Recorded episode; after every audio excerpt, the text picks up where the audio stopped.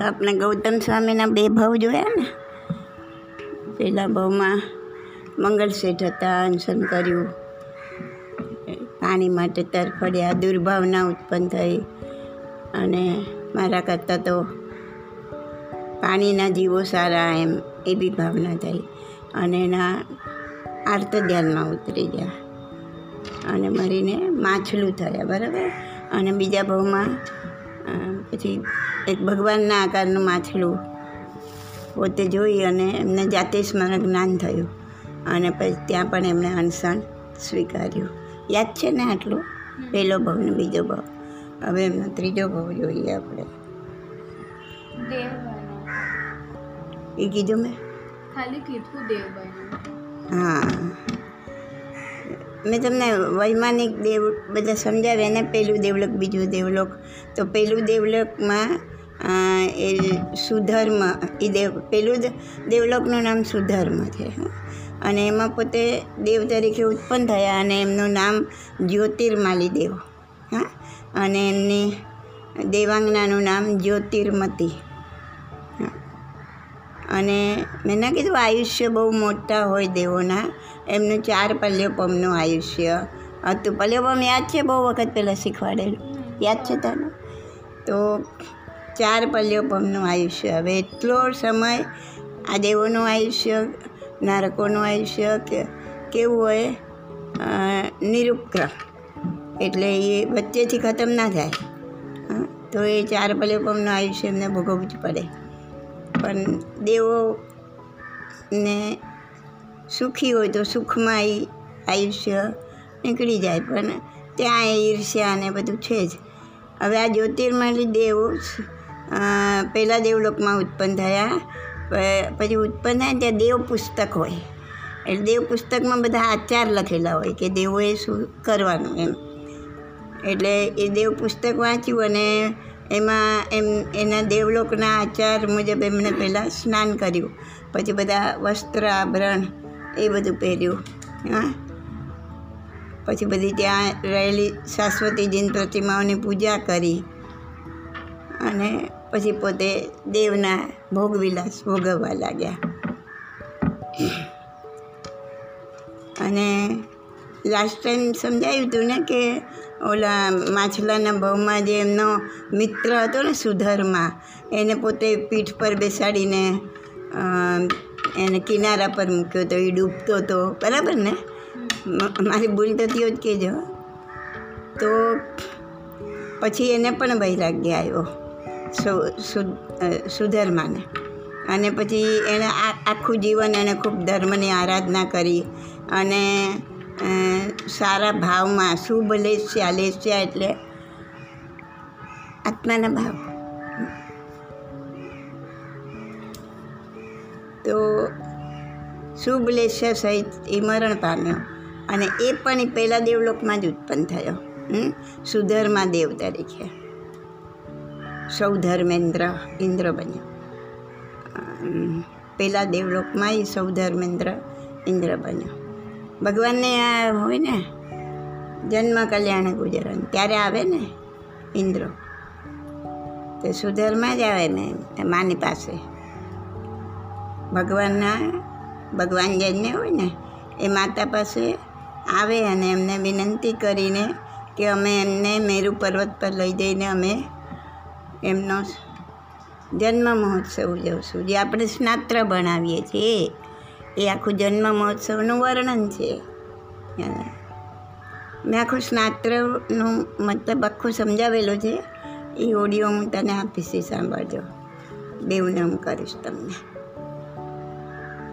તો ભગવાનનો જન્મ કેવી રીતના ઉજવે દેવો? એ સમજાવ્યું છે. તે સાંભળે.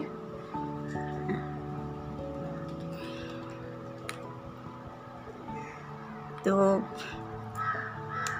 આ પણ શું બન્યો? સૌ ધર્મેન્દ્ર દેવ બન્યો. અને પછી એને પોતાના આમ દેવોને તો અવધિ જ્ઞાન હોય ને. એને પોતાના જ્ઞાનનો અવધિ જ્ઞાનનો ઉપયોગ મૂકીને જોયું કે મારા પૂર્વભવના બધા સ્નેહી સ્વજનો બધા ક્યાં છે? શું છે? હા તો એને એની નજરમાં આ જ્યોતિર્માલી દેવ એના નજરમાં આવ્યો. કોણ હતો જ્યોતિર્માલી દેવ? ઓરિજિનલ ગૌતમ સ્વામીનો દેવ. અને આ સૌ ધર્મેન્દ્ર સુધર્માનો દેવ. અને ઓન દેટ ટાઈમ આને પણ ઉપયોગ મૂક્યો હતો જ્ઞાનનો જ્યોતિર્માલી દેવે. અને એને પણ આ સૌધર્મ દેવેને પણ દેખાયો. એટલે એને એના પ્રત્યેનો જે જૂનો પ્રેમ હતો તો એને મળવા માટે ચાલ્યો. કોણ જ્યોતિર્માલી દેવ? સુધર્મા દેવને મળવા માટે ચાલ્યો. અને સુધર્મા દેવે પણ આને આવતો જોયો. તો એ પણ એની સામે આવ્યો. અને બંને બહુમાનપૂર્વક એને પોતાના વિમાનમાં લઈ ગયો.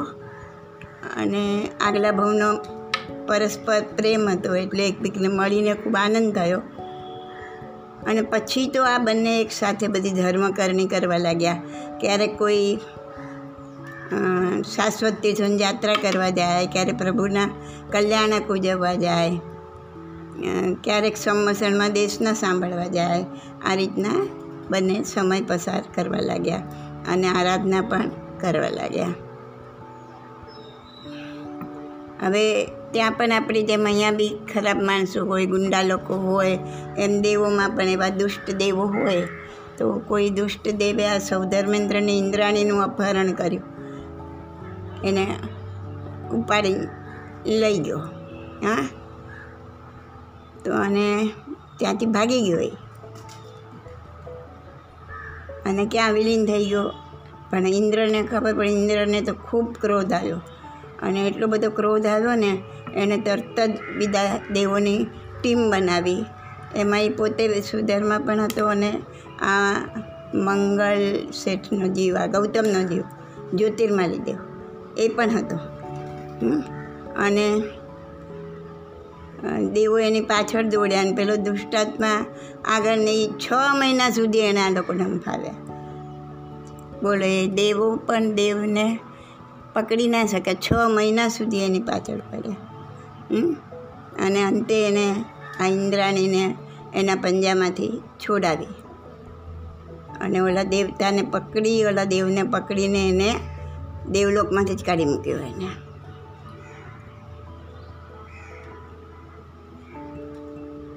હવે અમુક ટાઈમ એવો આવે ને તો માણસનું મન ફરી જાય, એમ દેવોનું મન પણ ફરી જાય. ઇન્દ્રાણી તો આવી ગઈ. પણ આજે સૌધર્મ દેવ હતો ને, એના, એનું મન આખું વિચલિત થઈ ગયું. ઘણીવાર મન વિચલિત થઈ જાય ને તો કોઈ માણસ વૈરાગ્ય પર ચડી જાય ને દીક્ષા લઈ લે તો કોઈ ખોટા માર્ગે ચડી જાય. એમાં ખોટા માર્ગે ચડી ગયો. ત્યાં બી આવું હોય દેવોમાં બી દેવીઓ, બેસ્યા જેવી દેવીઓ પણ હોય. હા, તો આ એના રવાડે ચડી ગયો. તો ઇન્દ્રાણીને બહુ દુઃખ થયું. એના વિયોગનું દુઃખ નહોતું થયું એટલું. એને આનું દુઃખ થયું અને એ આ જ્યોતિર્માલી દેવની મદદ લેવા માટે ગઈ. જ્યોતિર્માલી દેવ પણ એની મદદ કરી અને એણે સુધર્માને પ્રતિબોધ કર્યો. એને સમજાવ્યો એને અને એણે આ એનો આ બધો સંઘ કુસંગે ચડી ગયો તો એ સંઘ એનો એણે બંધ કરાવ્યો એમાંથી બહાર કાઢ્યો એને.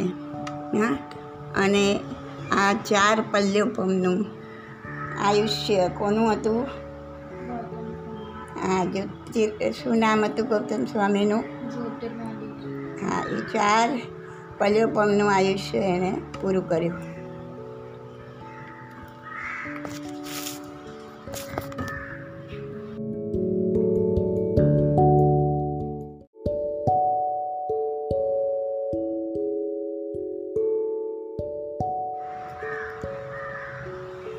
પછી આ ચાર પલ્યોપમનું આયુષ્ય પૂરું કરી અને આ જ્યોતિર્માલી દેવ.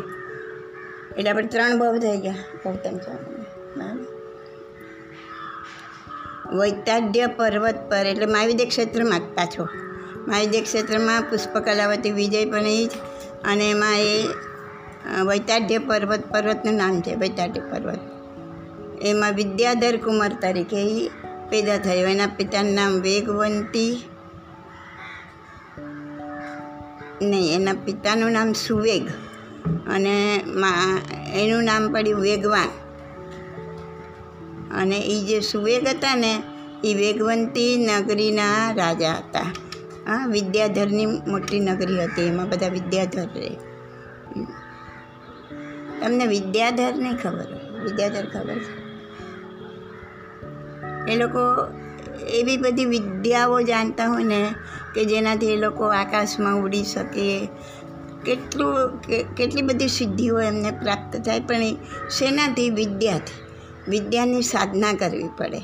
અને સાધના સફળ થાય તો એ વિદ્યા એમને સિદ્ધ થાય. અને વિદ્યા સિદ્ધ થાય એટલે એ વિદ્યાનું એ સ્મરણ કરે, જેમ આપણે મંત્ર બોલીએ એમ. એ વિદ્યાનું સ્મરણ કરે એટલે એ એ પ્રમાણે એમને આકાશ ગમન કરી શકે. તો હજી બી એવા લોકો છે?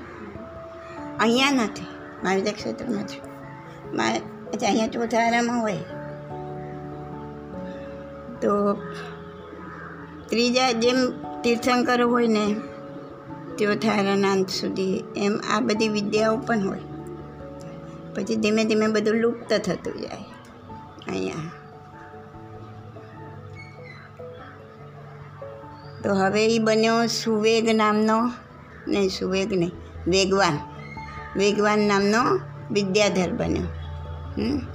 અને રાજાનો દીકરો હતો, એટલે એકદમ સુખમાં ભોગ ભોગવતો અને એને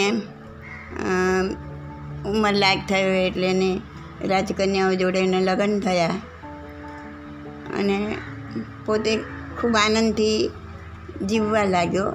પણ એને એક વખત એમ થયું કે હું વિદ્યા સિદ્ધિ કરું, એટલે કે વિદ્યા મેળવું? એક મિનિટ.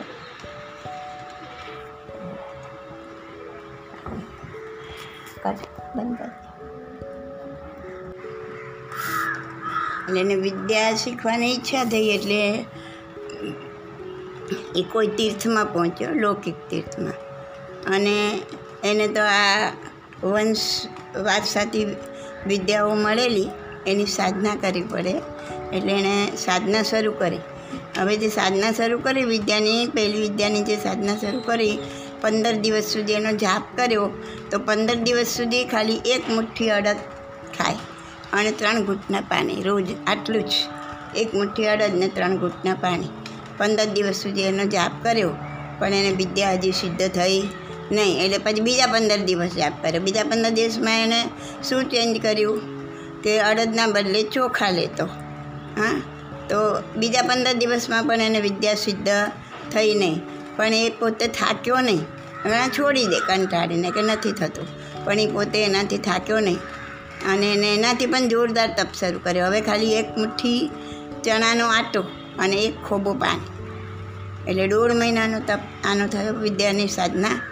હા, તો હવે વિદ્યા સિદ્ધ થવાનું નજીક આવ્યું, પણ એને આ ક્યારે પણ આ બધી વિદ્યાઓ સિદ્ધ કરતા હોય, આ માંત્રિક તાંત્રિકો એમના મંત્ર સિદ્ધ કરતા હોય, તો એ સિદ્ધ થતાં પહેલાં ખૂબ ઉપસર્ગ આવે. તો આને પણ એવા ઘણા ઉપસર્ગ આવ્યા એને. તો પણ એણે એ બધા સહન કર્યા. ઘણા તો ડરીને ભાગી જાય. છોડી દે પણ. આણે છોડ્યું નહીં. તો બે મહિનાના અંતે એને બે વિદ્યા સિદ્ધ થઈ ગોરી અને ગંધારી. આ બે વિદ્યા સિદ્ધ થઈ. પછી આ પાલીતાણાની યાત્રા કરવા માટે એ ભરત ક્ષેત્રમાં આવ્યો. યાત્રા કરીને એવું કેવી રીતના ભરત ક્ષેત્રમાં વિદ્યા સિદ્ધ કરીને આકાશ ગમન કરીને.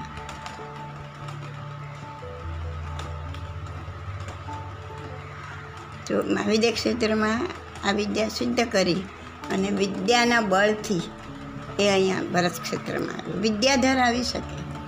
વિદ્યાના બળથી આવે. એમને એમ ના આવી શકે કોઈ.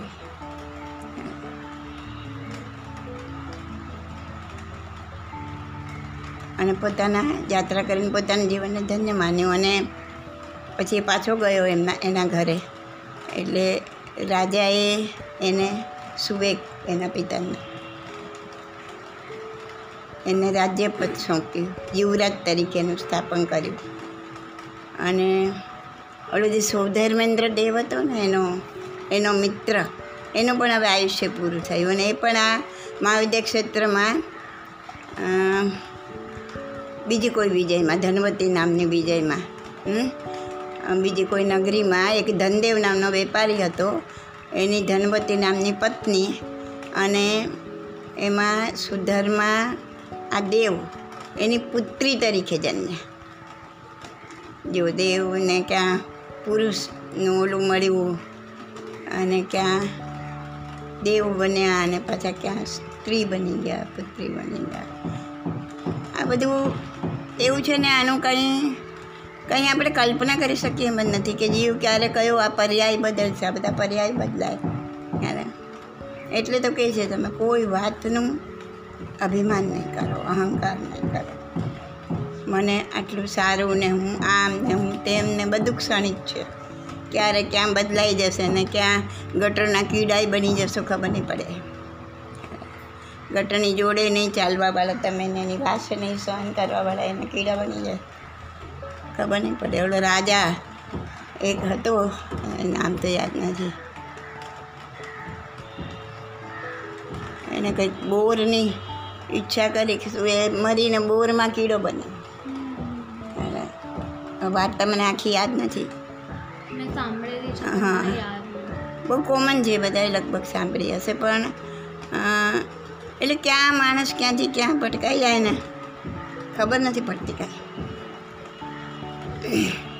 તો આ ધનમાલા નામે ત્યાં કને પુત્રી તરીકે જન્મીને એનું નામ ધનમાલા પડ્યું.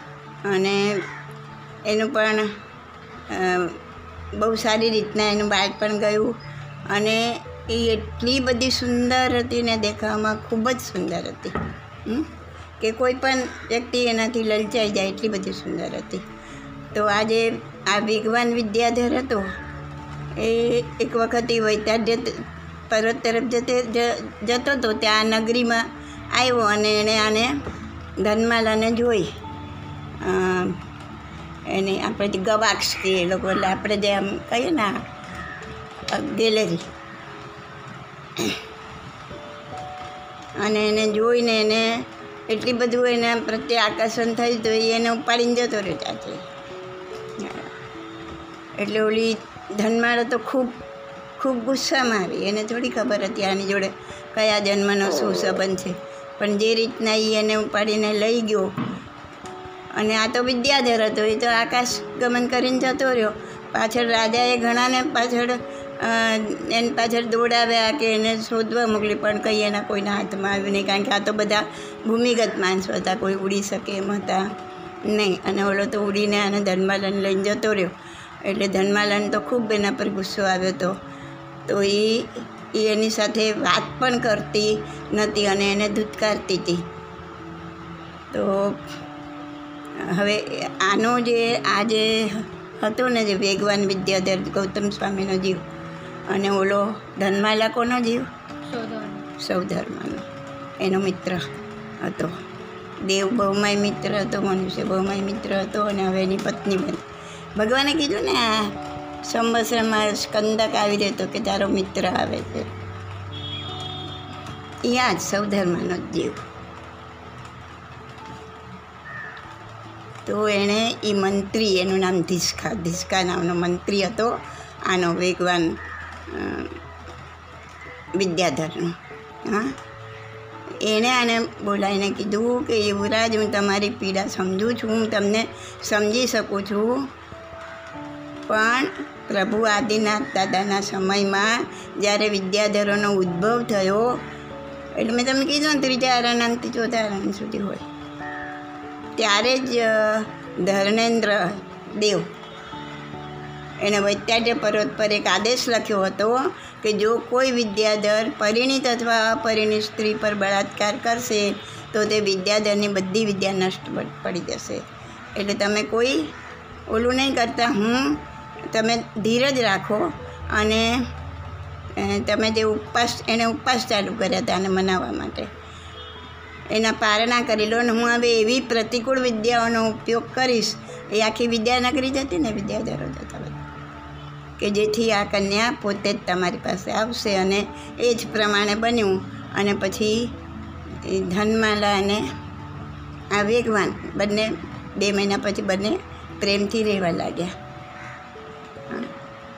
પણ આ બધું બન્યું ને એ એના પિતાને ન ગમે તો ન જ ગમે આવી રીતના કોઈ સ્ત્રીને ઉપાડી લાવે, ગમે ત્યાંથી તો વિદ્યાનો ઉપયોગ કરીને તો બધું ખોટું જ કર્યું ને.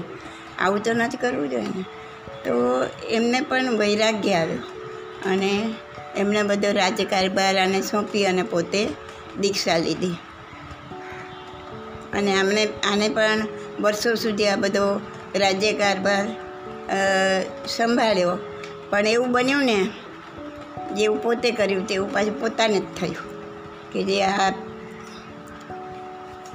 ધનમાલા હતી ને, બીજો કોઈ વિદ્યાધર.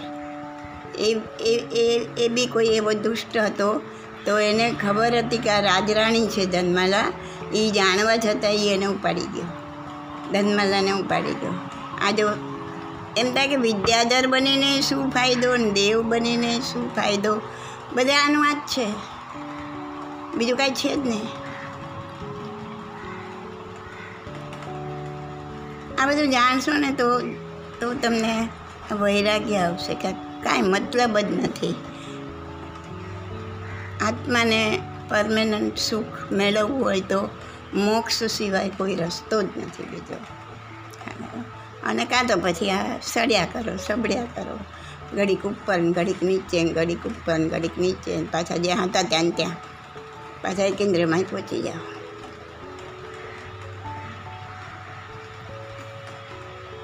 તો બેગમાનના સમાચાર મળ્યા તો એના માથે તો જાણે આગ તૂટી પડ્યું. હા? પાછું એને આ ધિષ્કા મંત્રીને જ યાદ કર્યો અને ફરીથી વિદ્યાપ્રયોગ કરવાની માંગણી કરી. મંત્રીએ વિદ્યાપ્રયોગ કરીને જાણ્યું અને એણે કીધું કે તમારી આ મહારાણી તો હવે વેશ્યા જેવી બની ચૂકી છે. એમ કે, એટલે હવે એનું તમે નામ ભૂલી જાવ એમ.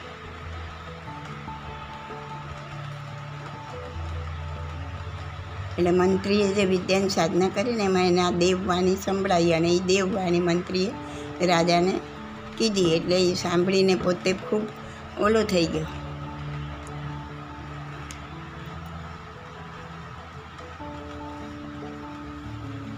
મંત્રીએ કીધું કે હવે તમે તમારું મન ધર્મમાં જોડો અને એને પણ વૈરાગ્ય પામ્યો એ ખૂબ.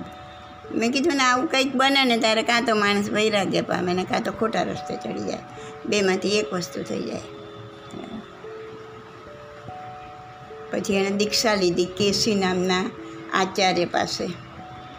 એણે દીક્ષા લીધી અને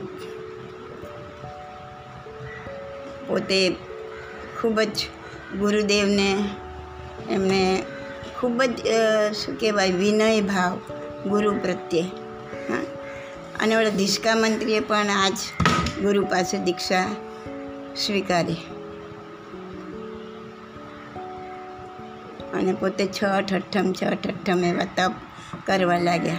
પણ હજી જ્ઞાનાવરણીય કર્મનો હજી ક્ષય થયો નહોતો, એટલે એ ખતમ થયા નહોતા. ગણધર નામ કર્મ આ વખતે બાંધ્યું એમણે ગૌતમે. ગણધર નામ કર્મ ત્યારે બંધાય કે કાં તો જ્ઞાનાવરણીય કર્મનો ક્ષય થાય ક્ષયોપશમ થાય. એટલે? એટલે જ્ઞાનાવરણીય એટલે જ્ઞાન આવરણીય. જ્ઞાનને આવરણ કરનારા કર્મ જ્ઞાનને રોકનારા કર્મ. બરાબર તો તમને તમારા એમ જ્ઞાનાવરણીય કર્મનો ક્ષય થતો જાય ને એટલે ક્ષય થવું એટલે નાશ થવું. એમ તમારું જ્ઞાનનો ઉઘાડ થતો જાય જ્ઞાન મળતું જાય તમને. કારણ કે જ્ઞાનને ઢાંકનારા કર્મ હવે આ સૂરજ છે તો આ વાદળા એને ઢાંકી રહ્યા છે બરાબર? જેમ જેમ વાદળા એનાથી દૂર ખસે એમ સૂર્યનો પ્રકાશ બહાર આવે એમ આપણા આત્મા આત્મા ફક્ત જ્ઞાન સ્વરૂપ જ છે. આત્મા કેવો છે? આત્મા પોતે જ્ઞાન સ્વરૂપ જ છે. આપણે કે મહાવીર ભગવાન પાસે જ્ઞાન ક્યાંથી આવ્યું? એ કંઈ ભણવા બેઠાને જ્ઞાન આવ્યું એને? એમને કંઈ પુસ્તકો ઉકેલ્યા ને એમને જ્ઞાન આવ્યું? નહીં, એમના આત્મા પર જે જ્ઞાનના આવરણો, એટલે જ્ઞાનને રોકવાવાળા કર્મો. જ્ઞાનના આવરણ એટલે શું? જ્ઞાનને રોકવાવાળા કર્મો આત્મા પર ચડેલા હતા. પોતે આ સાડા બાર વર્ષ સુધી જે ધ્યાન કર્યું, મેડિટેશન કર્યું અને કર્મોની નિર્જરા કરી. કર્મો જેમ હટતા ગયા જેમ હટતા ગયા અને કર્મો પૂરેપૂરા હટી ગયા. તો આખો કેવળ જ્ઞાનનો પ્રકાશ બહાર આવ્યો એટલે કે આત્મા પછી બધા આવરણો હટી ગયા જ્ઞાન. એમ જેમ જેમ પૂરેપૂરા નહીં તો જેટલા બી જ્ઞાનાવરણીય કર્મનો ક્ષય થતો જાય, એટલે કે એ કર્મો હટતા જાય, એમ જ્ઞાન વધતું જાય આપણે, જ્ઞાન બહાર આવે. હેલો? સમજમાં આવે જ્ઞાન. તો જ્ઞાનાવરણીય કર્મનો કાં તો પૂરેપૂરો ક્ષય થાય. પૂરેપૂરો તો નહીં, પણ ક્ષયોપશમ એટલે ઓછું ઓછું થતું જાય. અને એ તો હજી એમને થયું નહોતું, પણ એમને ગુરુ વિનય ખૂબ હતો. તો ગુરુ વિનય, ગુરુ સેવા એ એવો પ્રચંડ આરાધ હતો ને એનાથી એમને આ ગણધર નામ કર્મની ઉપાદના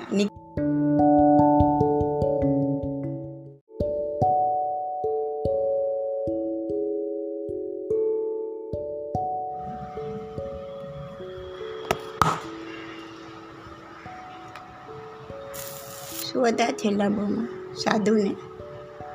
હા. પછી ત્યાંથી આઠમા દેવલોકમાં બોલો પહેલાં દેવલોકમાંથી સીધા આઠમા દેવલોકમાં હવે જન્મ છે. આઠમા દેવલોકના દેવેન્દ્ર, ઇન્દ્ર તરીકે ઉત્પન્ન થયા.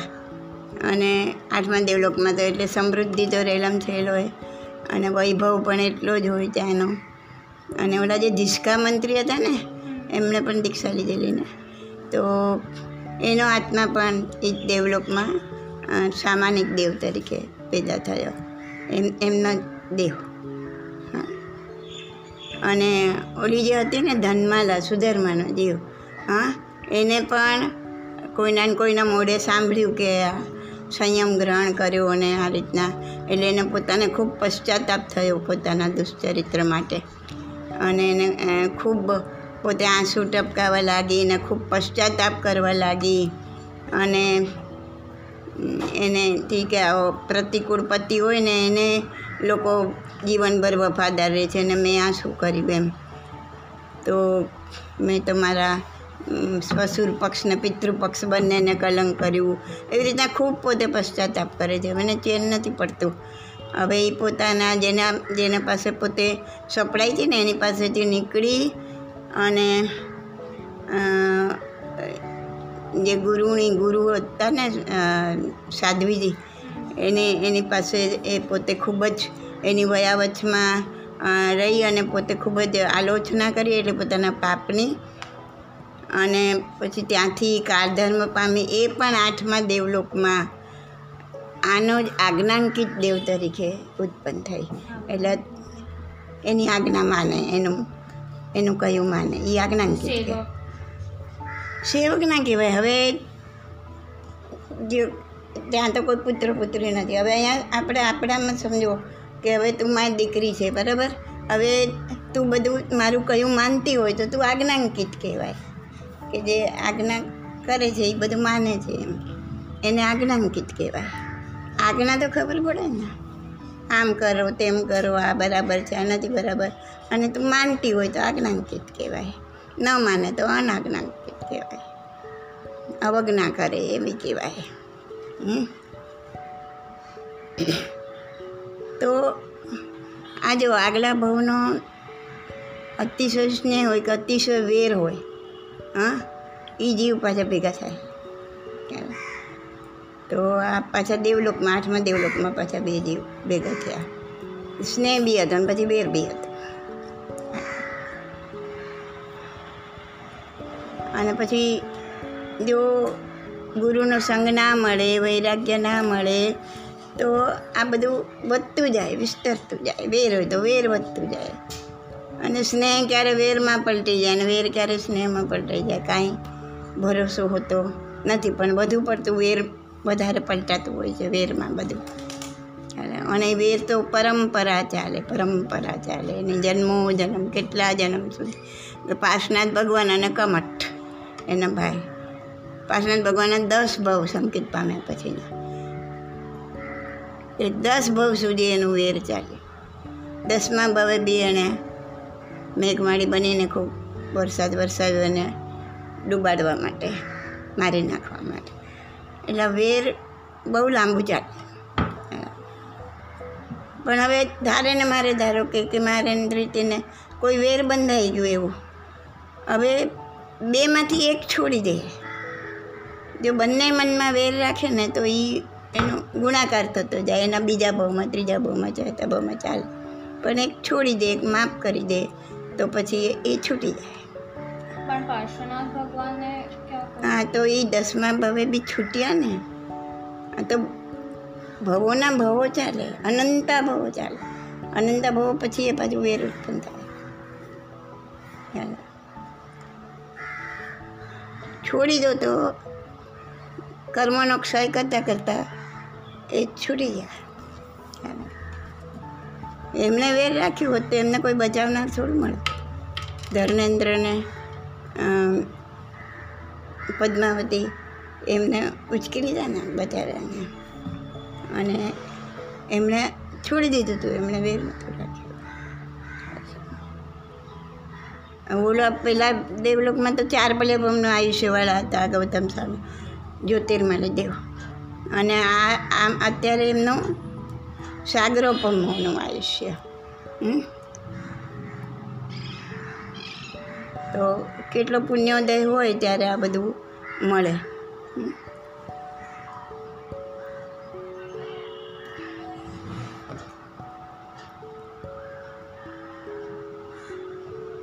આ કયો બહુ થયો? પાંચમું. પાંચમો.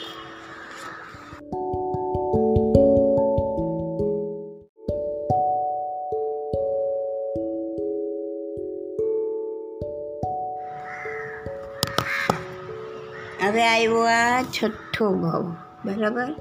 તો આ દેવલોક, આઠમા દેવલોકનું સાગરોપમાનું આયુષ્ય પણ સુખમાં હોય ને એ જલ્દી પસાર થઈ જાય. તો એ પણ પૂરું કરી અને હવે આ ગૌતમ સ્વામી, આ જંબુદ્વીપના ભરત ક્ષેત્રમાં, એટલે કે આપણે જ્યારે ત્યાં એમાં જન્મ પામ્યા. અને બ્રાહ્મણના પુત્ર થયા વસુભૂતિ નામના બ્રાહ્મણના પુત્ર થયા. એટલે એવું બી આપણે કોઈ અભિમાન કરવા જેવું નથી કે અમે તો જૈન જૈન, આ જન્મમાં જૈન છો, કોઈ જન્મમાં બીજા હશો. ત્રીજા ત્યારે જે જન્મમાં તમે જે હશો, એનો જ રાગ થાય તમને. અને આગલા જન્મમાં તમે કસાયું હોય કે તમે, શું કહેવાય, વૈષ્ણવ હોય, તો તમને એ જ ધર્મ સૌથી સારો લાગે. હા? તો એ પણ કરવા જેવું નથી. ચાર શરણ કીધા છે ને આપણે ચાર શરણ લેવા જોઈએ. એમાં જે આપણને કીધું છે કે કેવલી પન્નતો ધમ્મમ શરણમ ગચ્છામી. એમ કીધું છે કે કેવળી ભગવાને જે ધર્મને પ્રરૂપ્યો એના શરણે હું જાઉં છું. કોઈ ધર્મનું નામ નથી આપ્યું. તો આત્માનો ધર્મ જે સ્વીકારે એ કેવડી પર રૂપેલો ધર્મ? જાણો તો આ બ્રાહ્મણને ત્યાં ઉત્પન્ન થયા આવે. હા? અને માતાનું નામ હતું પૃથ્વી અને પિતાનું નામ હતું ઇન્દ્રભૂતિ. નહીં, એમનું નામ હતું ઇન્દ્રભૂતિ અને પિતાનું નામ હતું વસુભૂતિ. તો ઇન્દ્રભૂતિ ગૌતમ.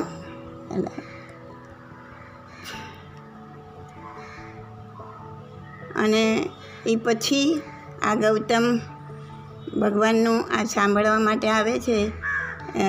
પોતાના પોતાના જ્ઞાનનું જે કંઈ આરો અવરો આવે છે એમાં એમને કંઈક સમજણ નથી પડતી. પણ છતાં એ સૌથી મુખ્ય હતા અને એમને એમ થયું કે આ બધા મારા, બધા લોકોના ટોળે ટોળા આવવા માંડ્યા સમૂહ શરણ તરફ. પણ એમને એમ થયું કે આ બધા મારા એમાં આવે છે. પણ ખરેખર આમ બધા બોલ્યા એટલે એને એમ થયું કે એવો કોણ આવ્યો છે મારાથી મોટો એમ? હું જ સૌથી મોટો છું એવું. એટલે પછી જોવા માટે જાય છે કોણ છે? અને એની જોડે વાદ વિવાદ કરવા, ઝઘડવા માટે. પણ એને તો આવતા જ એના નામથી સંબોધન કરે છે ભગવાન. અને એના મનની જે શંકા હતી કે ભાઈ તું નથી સમજો આ વાક્યનો અર્થ, વેદના વાક્યનો અર્થ. એ મેં કીધું ને તમને. તો કે પછી તો આ ઇન્દ્રબુદ્ધિ તારા જીવનમાં જે કંઈ ભગવાન કે જે આરો અવરો આવે તો બધું તું જાણે છે એ તો આ જન્મની વાત છે. બરાબર? તો અને તું મારો આ પ્રથમ ગણધર બન્યો આજે. અને એ એ બધું કંઈ રાતોરાત નથી થઈ ગયું. એમાં પૂર્વ બહુની આટલી સાધના છે, ત્યારે થાય છે. આપણને તો ખાલી એન્ડ દેખાય કે આને આમ કર્યું ને આનું આમ થયું. એવું નથી હોતું.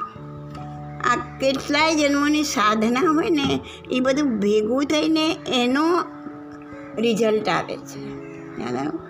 આપણે એમ કે કે, ઘણા એમ કે કે, ભગવાન, અરે, બાહુ, બાહુબલીની વાત કીધી જ ને?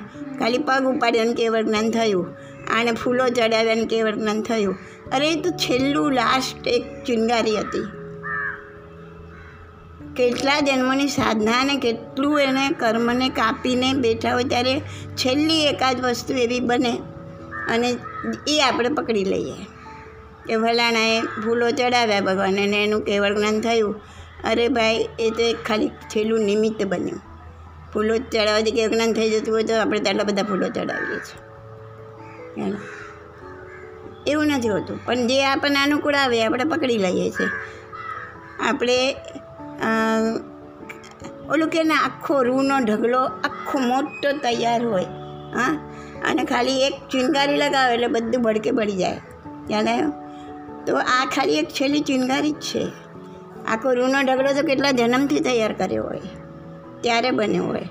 હવે તો આપણે એમ કહીએ કે આ ગૌતમ સ્વામી ભગવાન માછલું બન્યા. તો એમની જે એમનો છેલ્લો ભાવ બગડ્યો ને એ માછલું બન્યા બરાબર. પણ એમની જે આખા જીવનની જે આરાધના કરેલી હતી, એમણે જે અણસણ કરીને પણ એમણે જે શ્રાવક ધર્મ સ્વીકાર્યો હતો તો એ બધું જતું નહોતું રહ્યું. એના પરિણામે એને આ આ નિમિત્ત મળ્યું ઓલા ભગવાન જેવા, આકાર જેવા માછલાનું. અને એ નિમિત્તથી એ પાછા પાયમાં. આવ્યો? તો કરેલું કર, ધર્મ ક્યાંય જતું નથી રહેતું. અમુક સમય માટે તમને તમારા ભાવ બગડ્યા કે કોઈ આગલા જન્મનું એવું નિમિત્ત આવી ગયું કે માણસ નીચો પડી ગયો, પણ પાછું એનું જે કરેલું હતું એ પાછું એને લાઈન પર લઈ આવે.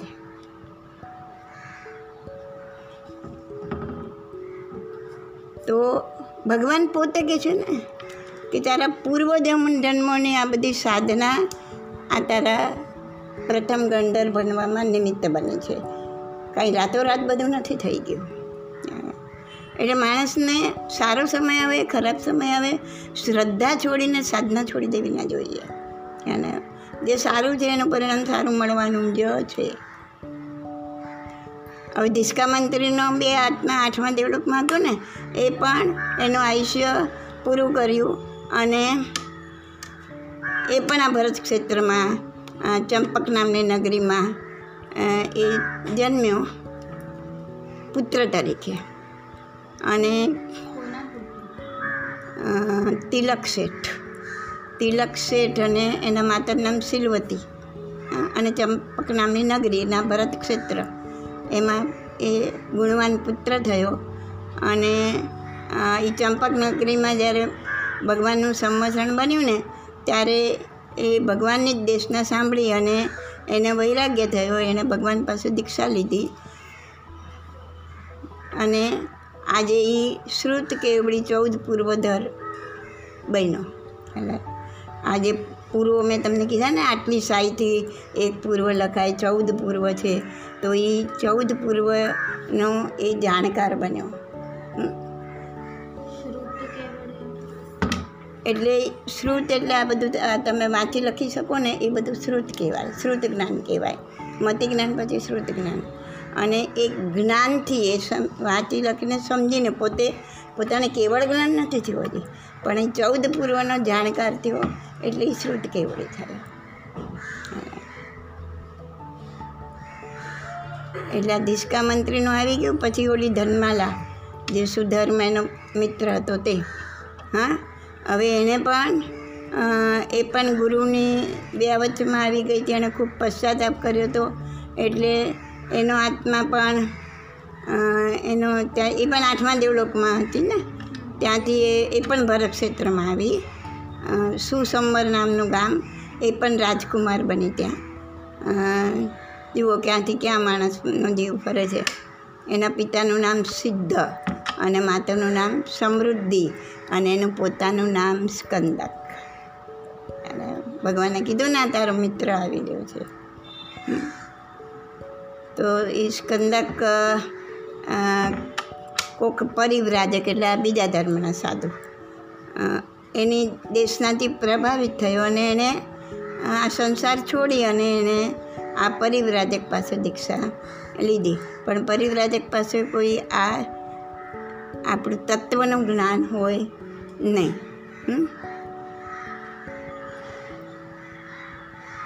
હવે શ્રુત કેવડિયા પિંગલ મુનિ એ ભગવાને એને આજ્ઞા કરી કે તું આજ્ઞા એની લઈ અને એ પોતે આ સ્કંદક જ્યાં હતો ને એના આશ્રમમાં એ પહોંચ્યા.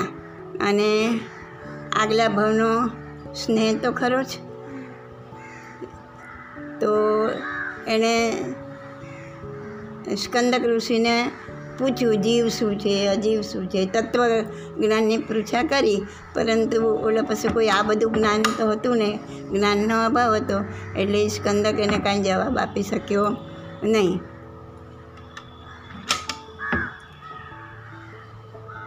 હવે આ જ્ઞાન ક્યાં અને આ સ્કંદકનું જ્ઞાન ક્યાં? એટલે એ કાંઈ એનો જવાબ આપી શક્યો નહીં. એટલે હવે એને સાચું તત્વજ્ઞાન મેળવવાની ઈચ્છા થઈ. એટલે એ આ પિંગળ મુનિની સાથે અહીંયા મારી પાસે આવી રહ્યો છે એમ. એટલે બધાને એમ થયું આખા આખા સભામાં. હવે આ બધું જાણ્યું હોય સમજ્યા હોય એટલે જોવાનું ઈચ્છા થાય ને, એટલે બધા એને જોવા લાગે ગૌતમ સ્વામી પણ સ્કંદક ઋષિની સામે ગયા અને સ્કંદકના મનમાં પણ પ્રભુના મોઢે પોતે પૂર્વભવો સાંભળ્યા પછી એને પણ ગૌતમ સ્વામીનો આદર કર્યો અને પ્રભુ પાસે જઈને પોતાના બધી જે કંઈ શંકાઓ હતી એનું સમાધાન કર્યું. એને પણ હવે આમાં શ્રદ્ધા થઈ એકદમ. અને એ હવે પરિવ્રાજકની દીક્ષા છોડી અને મહાવીર ભગવાન પાસે એણે દીક્ષા ગ્રહણ કરી. અને પછી તો આપણે જાણીએ છીએ કે આ ગૌતમ સ્વામી ને તો ખૂબ જ રાગ હતો ભગવાન પર. પણ ક્યારે પોતે પોતાના જ્ઞાનનો ઉપયોગ નહોતા મૂકતા. આટલું બધું જ્ઞાન હતું. ગૌતમ સ્વામી જેને દીક્ષા આપે ને એનું કેવળ જ્ઞાન થઈ જાય, પણ પોતાને ના થાય. આટલાથી અટક્યા હતા. ખૂબ રાગ હતો ભગવાન પ્રત્યે, મહાવીર ભગવાન પ્રત્યે. અને મહાવીર ભગવાનનું નિર્વાણ થયું અને ત્યારે પોતે એને દૂર મોકલ્યા હતા અને જ્યારે દેવ યુગલ આકાશમાંથી જઈ રહ્યું હતું, યુગલ એટલે દેવદેવી બે. અને વાતો કરી રહ્યા હતા કે હવે આ અંધકાર થઈ ગયો, નિર્વાણ પામ્યા ભગવાન, હવે શું થશે લોકોનું? અને આ બધું સાંભળીને એમને એમ થઈ ગયું કે ભગવાનને તો ખબર હતી કે મારું આજે નિર્વાણ છે, ભગવાને કેમ મને દૂર મોકલી દીધું? અને ત્યાં એમનો રાગ તૂટે છે ખૂબ વિલાપ કરે છે પણ પછી એકદમ સ્વસ્થ થઈ જાય છે. એનો રાગ તૂટે છે અને એમને પણ કેવળ જ્ઞાન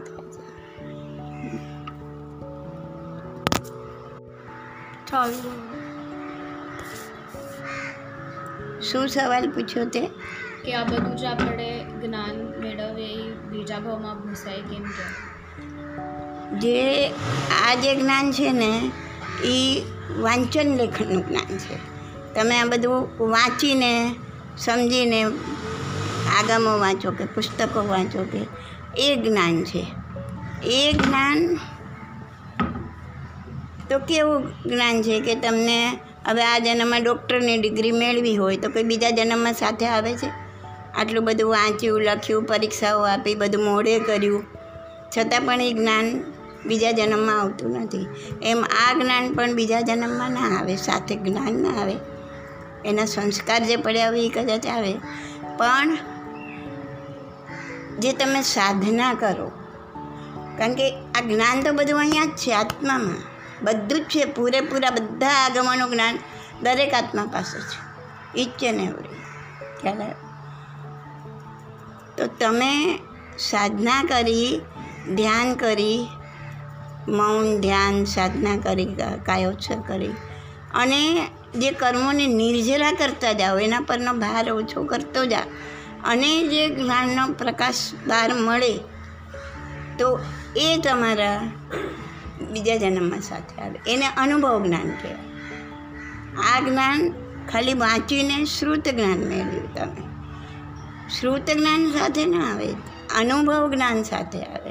જ્યાં જ્યાં ભગવાને જ્ઞાનની વાત કરી છે, ત્યાં અનુભવ જ્ઞાનની વાત કરી છે. કે અનુભવ જ્ઞાન વગરની ક્રિયા પણ ના પાડી છે.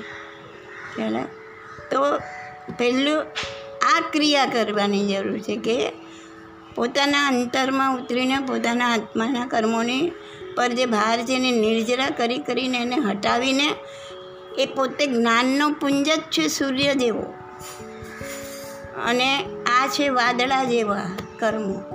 એને હટાવો. જેટલું હટે, જેટલું બહાર આવે એનું જ્ઞાન, એનો પ્રકાશ.